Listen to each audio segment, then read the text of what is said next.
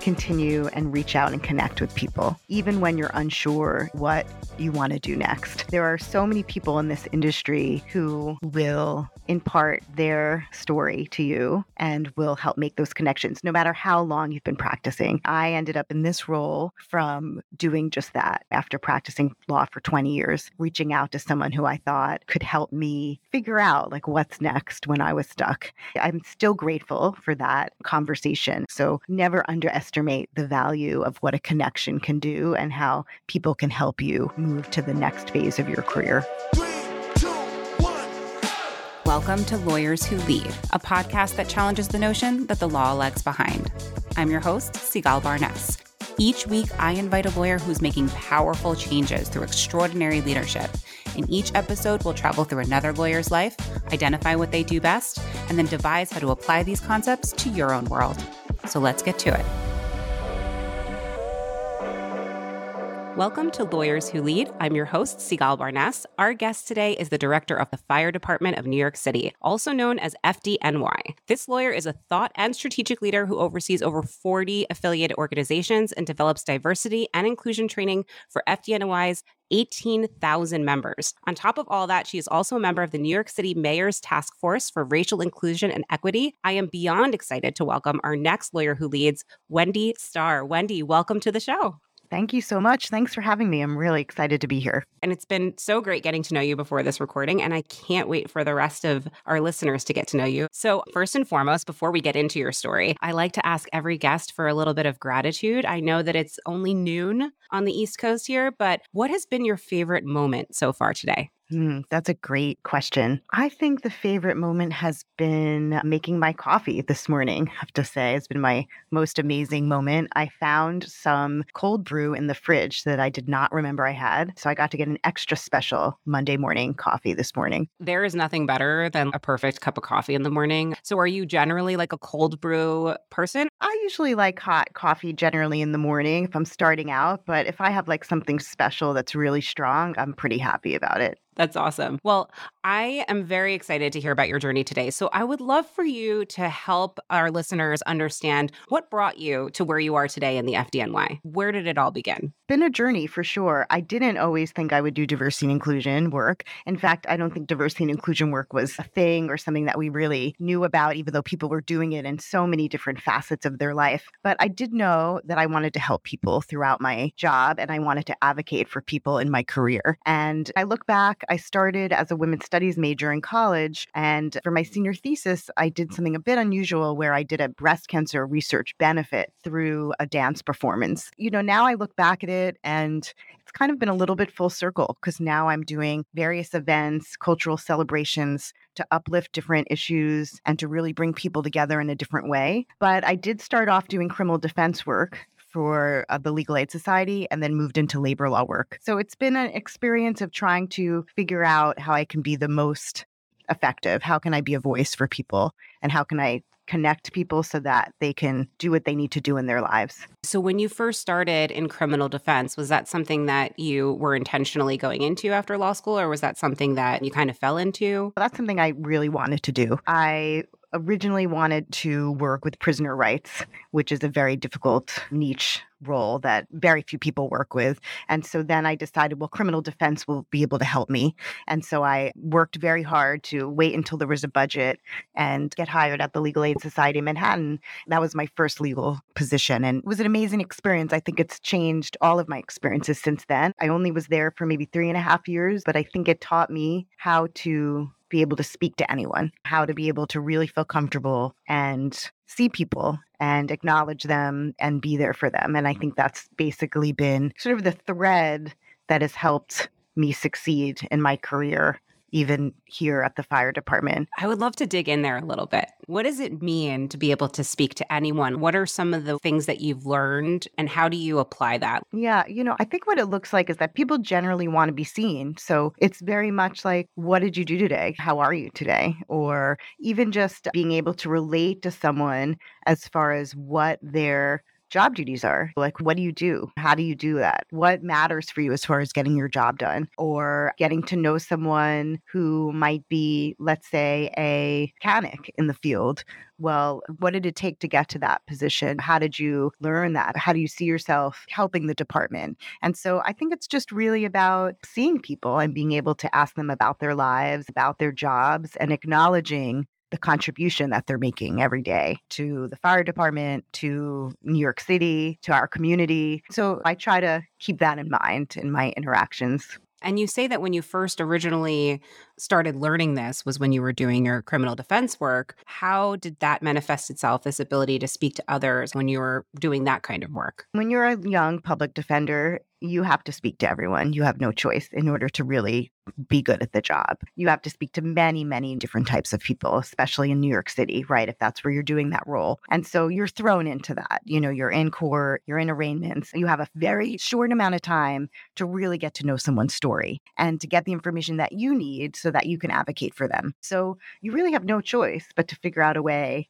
to relate to people so that they trust you and that they tell you what you need to know so that you can do your job for them. And I think figuring out that, figuring out how am I going to be relatable to someone in a very different position, you know, I might look very different than them, I'm in a very different position of authority than them. How can I relate so that then I'm going to build trust in a very short amount of time so that I can get the information that I need so then I can do a good job for this person. I think figuring that out has been a skill that's helped me in my life, in my personal life, in my professional life since. And I don't think it's something that you anticipate you're going to be doing, not what you realize is going to be the skill that you're growing. But I think having looked back at that time in my life, it's definitely the skill that was the most valuable that I learned in that position, not trial work, not how to cross examine, not how to do direct examinations, but really the skill of how do I build a relationship quickly with someone so that there's some type of trust there so that I can get the job done that I need for that person. So, are there specific questions? Like, what are some, let's say, practical ways that you can share that you've learned to help facilitate these kind of meaningful relationships and to really make people feel safe to share their stories? I think there's a few things. I mean, obviously, knowing your case is helpful, right? Knowing whatever facts you have and evidence you have going into it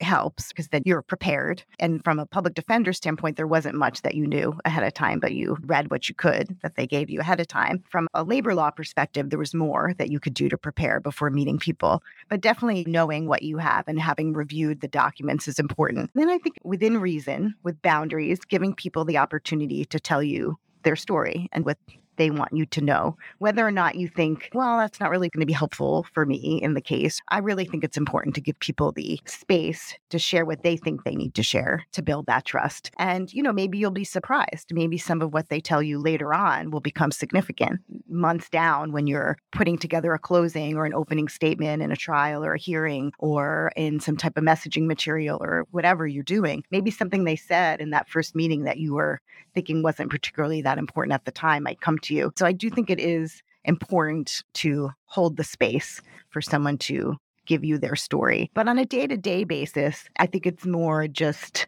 being kind and friendly, honestly, for lack of a better way to put it. I'm not particularly a chatty person, but I think I'm direct and I'm kind and friendly, and that helps, right? I'm going to say, How was your weekend? Make a joke, whatever personable things that you can do to show someone that you're there and you know they're there, I think helps build that trust and that relationship.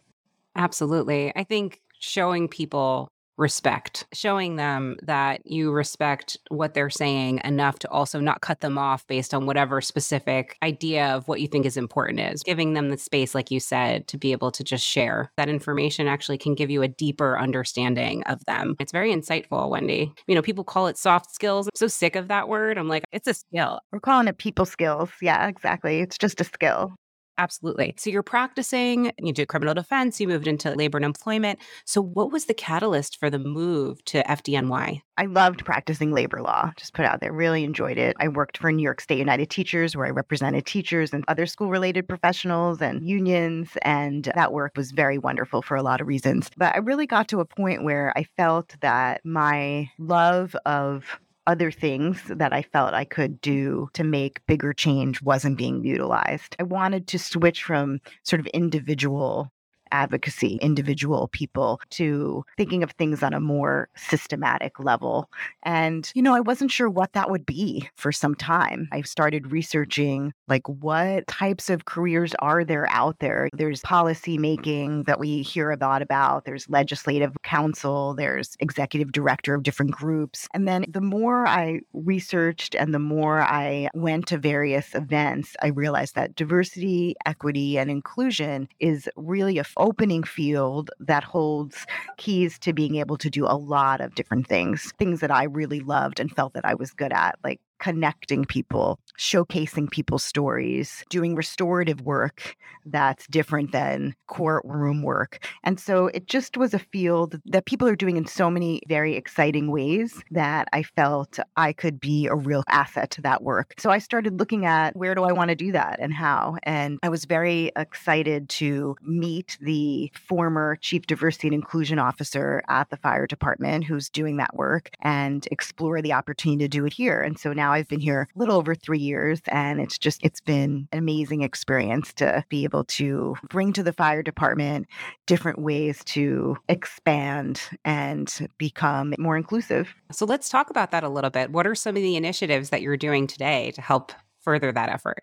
Well, we have a lot of exciting things happening here at the fire department. We have one of the most diverse classes coming in ever. And from a diversity standpoint, we've been really expanding each probationary class. But from an inclusion perspective, we have over 40 affiliated organizations, which are our employee resource groups or affinity groups. And they've been really expanding and we support them all the time through various cultural celebrations, through award and acknowledgement ceremonies. We just had a Women's History Month award where we acknowledged various um, people throughout the department, including the United Women Firefighters Association, which represents our female firefighters, as well as the Women's Benevolent Association, which represents firefighters and EMS. And so we have been, through our messaging campaign, through our awards and ceremony celebrations, really uplifting the women of the department department, as well as, you know, many other diverse categories to hear you speaking about women firefighters is exciting. And to have all of these initiatives around that is incredible. Are you seeing an uptick in women applying for these positions? How does that work? It's very exciting. There's 134 women female firefighters at this juncture, give or take, you know, depending on the daily changes. This September is 40 years, 40 year anniversary of the United Women's Firefighters Association and women coming into the department. And we do see an uptick. And because with those 134 comes assistance with recruiting and people seeing themselves, you know, and representation matters. So they're showing people in the community that women can do this work. If you're interested, they'll help you. They'll help you train. They'll help you learn how to do it so that that you're successful. So that's been great. You know, with increased numbers becomes support, encouragement, community involvement, recruitment, social media representation. And so it's been very exciting. The other thing is all the changes that go along with that. I mean, when I first came here, one of the first things I did was assist with our lactation policy so that we made sure that women throughout the fire service had a place, an opportunity to express breast milk if they needed to. And so there's all kinds of things that, you know, follow as you become more inclusive of an agency. And that's been really rewarding and fun to work on. Let's talk about that a little bit. So, for example, like you have 40 plus affiliate organizations and employee resource groups to help ensure that your employers are being supported. How do you create these kind of relationships? What does that look like? How do you choose these relationships for the organization? How does that work? Right? There's a lot of different groups, and we're so lucky to have great relationships with a lot of that leadership. But some of them have been existent 50 years, and so they're long-standing groups. Some of them have been around for a really long time, and some of them are newer. I think we continue the relationship through very regular meetings and communication with those groups, really supporting the groups and also trying to integrate them in a lot of things that we do here. For example, I work closely with the community affairs unit, and then oftentimes we also loop in our affiliated organization to work with the community affairs unit to hold, let's say, various roundtables in the community whether that's to focus on religious diversity, whether it's to focus on fire safety. But we really rely heavily on the affiliated organizations and their leadership to help us hear what the membership needs and to hear how we can help them in the community. And so it's just very much regular communication. They also help us a lot of times as our soundboard for training. We put together a lot of diversity and inclusion training, and the affiliated organizations may be able to tell us, you know, this issue is coming up, or I think that this type of training would be helpful. We have one, for example, that is really integral in helping with our LGBTQ training. And we're in the process now of updating some of that training, and their input is invaluable. So we work with them on a lot of our initiatives besides just events and community affairs, but also on training and education materials.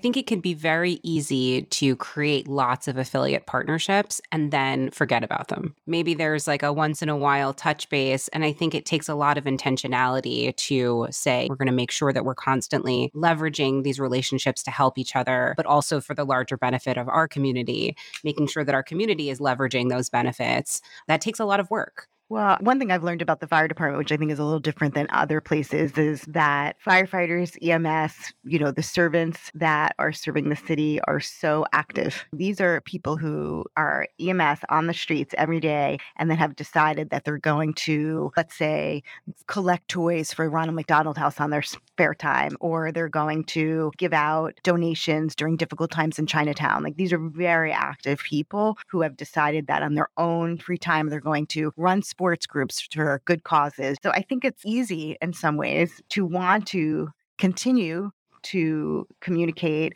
with the affiliated organization leadership because they're so active and they're doing amazing things in their community outside of their already amazing work that they're doing keeping New York City safe. And I'm here to help support them and uplift those various events and also to help the rest of the agency learn about the various cultures and the affiliated organizations help us do that. Can you give some examples of how you support these individuals, whether that's in their outside or their internal endeavors? Like if you see a group of people that are doing these incredible things, like what do you do with that information? There's two different things that happen as far as the support. One, we may join, often our team may go to, let's say, the Phoenix Society, which is our Asian Pacific American group, may have a Lunar New Year celebration, and we'll help support that through funding as well as through event planning, and then by going and participating and letting people know and letting other city partners know about it. So that's one way. And then the other way is that we'll hold those celebrations. And so we'll have a lunch that we'll plan with the affiliated organization where we have a educational component whether that's a speaker or a dance or a cultural aspect of that celebration so that people in the community can learn more and people in FDNY can learn more about that particular cultural celebration. So we'll also plan it so that people can know. And then we have a FDNY internal publication that we write content for. And so we may, for example, for Black History Month, we wrote an article about notable African American achievements at the fire department. And so we'll work with the affiliated organizations to make sure that the history is out in our messaging as well as in our publications. We have various contests for Women's History Month and Black History Month where we'll create questions and answers and have quizzes. There's small prizes for people who answer first and get all the answers right. We're constantly trying to come up with different ways that we can educate and uplift experiences of people throughout the fire department through you know, all kinds of means, whether it's events, whether it's policy, which is very important, whether it's messaging itself. We are FDNY campaign, which is a poster that comes out each year that showcases various diverse faces of the department with a code that then you can read people's stories. And we're about to put out number three. And so, through those different types of avenues, whether it's working with EEO and the legal department on actual policy, whether it's drafting articles on particular content, or whether it's creating initiatives and events, our goal is to continue to uplift and educate the department about everyone that's here. Wow. That is so much. It's like this constant stream of various different channels in which an employee can really feel like they're not only being represented, but they can learn about other backgrounds while they're working there as well. I think that's so interesting. So, one of the things that you talked about was that you make sure that you're creating the right type of content or the right type of policies. And I actually want to get into that policy work in a second. But do you have any avenues in which employees can give feedback on these initiatives? Yeah, I mean, the metrics is always complicated when it comes to diversity and inclusion work. And I think it's something, especially with inclusion, right? Diversity metrics are easier. I think it's something that we're always really strategizing on and something that we've been revamping actually recently is how do we know what's the most well received. And I think we've been doing that through a lot of conversations for the most part, through relationship building and through conversations. What receives the most responses? What do people go to? What do people seem to like? What are people enthusiastic about? That's really been the best data. But then we also have different evaluations that we'll use for trainings that we're always reviewing. You know, when it comes to events, you can kind of see how excited are people about it? What do they want to do? So we've been trying to revamp some of our initiatives based on what people are interested in. For example, we did a Black History Month contest in February where we had quizzes, and we've done that every year. And for some reason this year we had so many responses from a very diverse group of people. And then we decided, you know what, we need to do a Women's History Month one then. Like the word is getting out, people are interested in it. And the questions were not easy. You know, they took time to figure out the answers to these questions. You needed to research. It wasn't ones that you would automatically know because it was general Women's History Month trivia and it was also FDNY women's trivia. So then we decided to do that one too because we had such a good showing. And so it's also constantly being open and flexible to maybe there's something to pivot to that's better received. That's been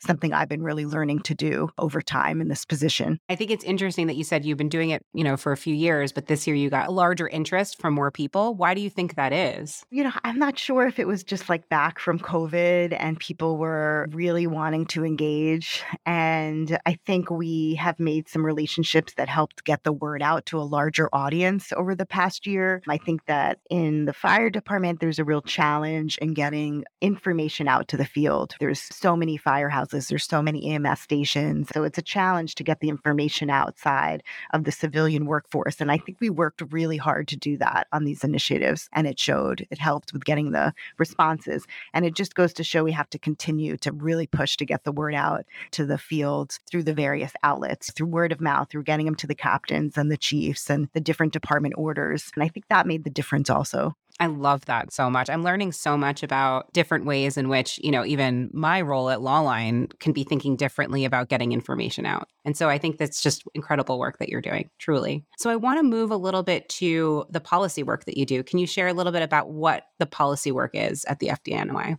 Sure. We have an equal employment opportunity office that's separate from the diversity and inclusion office.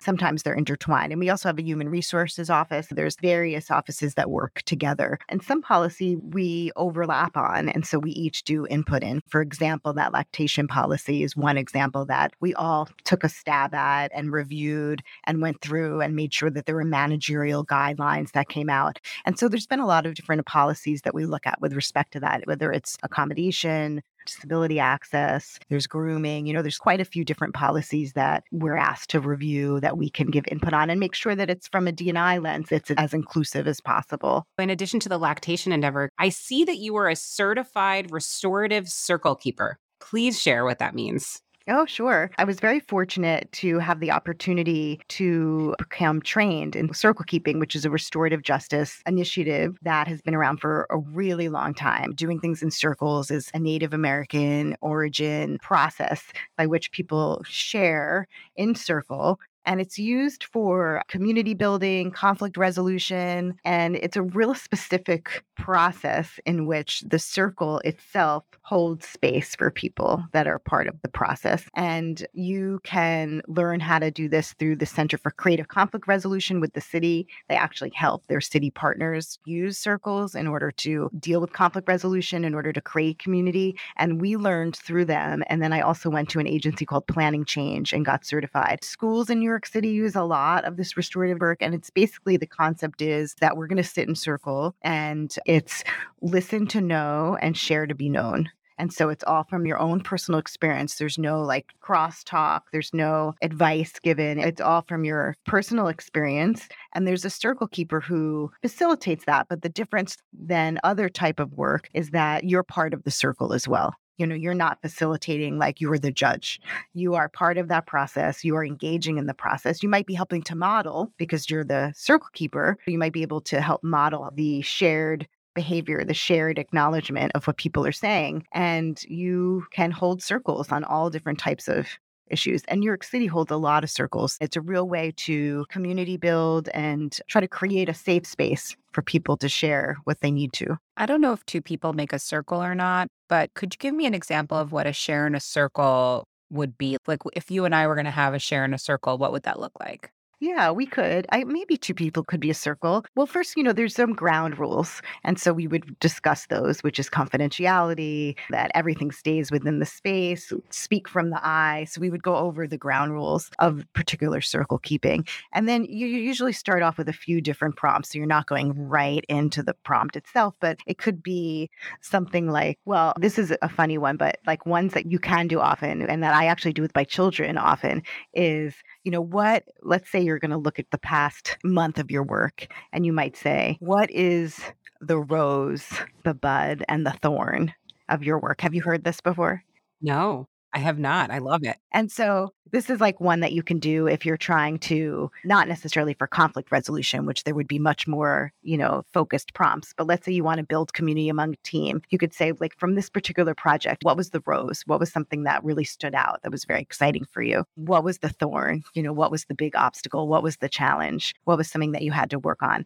And then the bud would be, what are you looking forward to? And so you would do each one one question and then each person would answer to it and they don't have to answer. You can pass. That's big. And the amazing thing is that it equals the playing field, right? Everyone has their opportunity to speak. It's not by hierarchy, it's not by who's running the meeting or who's the executive director. Everyone has the same opportunity to answer to the particular question. So it really evens out. I'm going to do that with my kids. And I think that's a really great thing for lots of organizations to consider. Organizations have retreats or they have get togethers. A lot of times people use icebreakers, but this is such a great way to really get deeply into someone because you're really asking them to be vulnerable about the things that they're struggling with, but also share in the celebration of the things they're excited about, as well as have a really good idea of like what they foresee the future for themselves. The circle is an amazing process. You could even do it just running meetings as a check in. How was your day today? You pass to someone else, you pass to someone else. And on virtually, then you avoid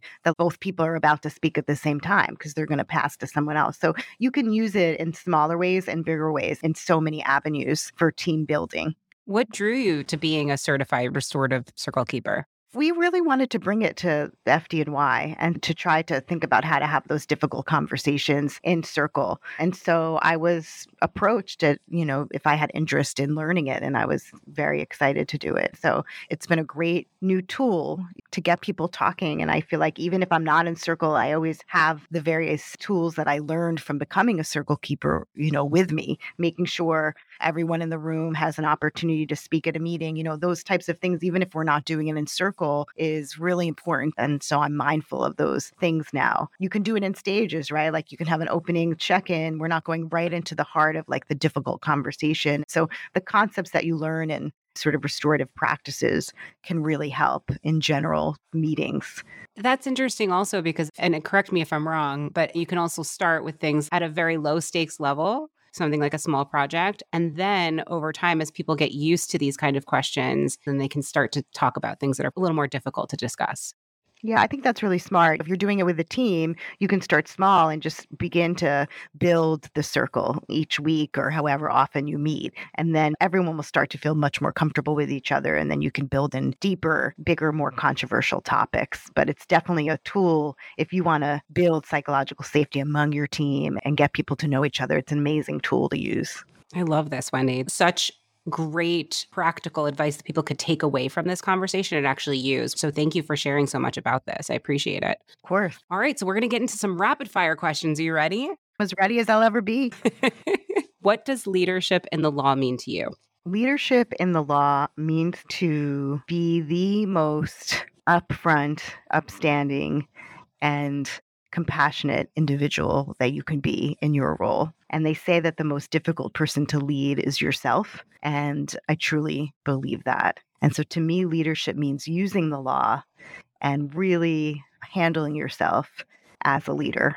What do you mean by upfront? It's really important in people that are in position where they're representing other individuals or companies or whatever you're doing in your legal capacity where you're helping other people to be as direct and transparent as you can. And what do you mean by upstanding? Respectful, professional, and responsible as you know how to be in your role, which may mean being vulnerable to what you don't know. It means being humble to what you're still learning and to being as respectful to the people that help get the work done, whether that's the investigators or the social workers or the paralegals or all of those people that help get the work done. That's what I mean when I say that. I love that. Upfront, upstanding, and compassionate. If there was one thing you could improve about the legal industry, what would it be?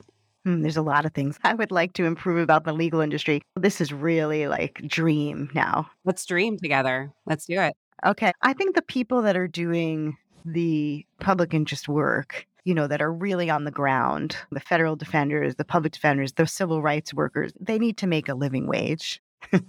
they need to be in par with other lawyers. And so I would really rethink where are we putting our priorities as far as the finance part of our legal compensation. You were the first person to ever respond in that way, and I love it. Oh, okay. I've never heard anyone respond that way. Everyone has a great response to this question. However, there's a lot of overlap as well. Yeah, I could see that. Yeah. A lot of well being, right? Yeah, well being, changes in law school structures, diversity and inclusion, all important, all super important. But this really resonates with me because you know, God knows there are so many people that are so integral to making our society better and they are not being compensated as such. so I agree with you. Yeah. And then they have to leave, you know, then they have to go do something else. Exactly. And we lose precious talent that can be really helping. So, what is something people seem to misunderstand about the work that you do? I think that people generally don't understand the work that I do. So I think there's a lot of misunderstanding, especially now in this space. I think there's two pretty big misunderstandings. One is that we're just out there trying to diversify no matter the costs, which I think is very much not the case, or that we're out here just sort of kumbaya trying to get everyone to just get along, that it's not being looked at from a real like strategic aspect where there's real benefits to being a diverse, inclusive place. Now, I think the research is really well settled that the more diverse you are in actual diversity, the higher profit margin you're making, the more innovative teams, the more efficient your team is. Now, there's a real bottom line that's been explored and researched and evidenced. And so I think that people are still learning about that that it's not just about because it's the good thing to do, which I think it is, but that there are real benefits to the organizations, the companies themselves to having multiple perspectives and to really weighing in on those different perspectives. Definitely. What is a piece of practical advice to our listeners? These are leaders and future leaders in the law looking to follow your lead. I think some advice is to really continue and reach out and connect with people, even when you're unsure what you want to do next. There are so many people in this industry who will impart their story to you and will help make those connections no matter how long you've been practicing. I ended up in this role from doing just that after practicing law for 20 years, reaching out to someone who I thought could help me figure out like what's next when I was stuck. I'm still grateful for that conversation. So never underestimate the value of what a connection can do and how people can help you move to the next phase of your career. Beautifully said. What's something you came close to doing earlier in life? well, I do have a big regret about not being an environmental scientist. Talk to me about that. Yeah. so I went to SUNY Purchase in Westchester. And originally I went there because I had gotten a scholarship to go to environmental science and forestry in Syracuse for my last two years of college. And then I got very into politics and women's studies and political science and decided I'm going to change the world. I'm not going to do environmental science. And so I didn't go there and I stayed as a political science minor and women's studies major. And I do have some regrets that really I should be a park ranger and still love environmental science and learning about sustainability and plants and botany. And so I, I do have some regrets that I didn't stay the course, although, you know, I think everything kind of works itself out the way it should be. In retirement, I will be a botanist. it's never too late. Not that we want to lose you. I definitely think it's never too late to become a park ranger in retirement, I might be a park ranger in the country somewhere. And so that is something I almost did. well, if that ever does happen, Wendy, you have to come back on the show and talk to us all about that. I would love to. as long as I have the hat, right? If I have that cool hat. Oh, yeah, 100%. It will have to be video based at that point. Definitely. so, what is your favorite self care practice?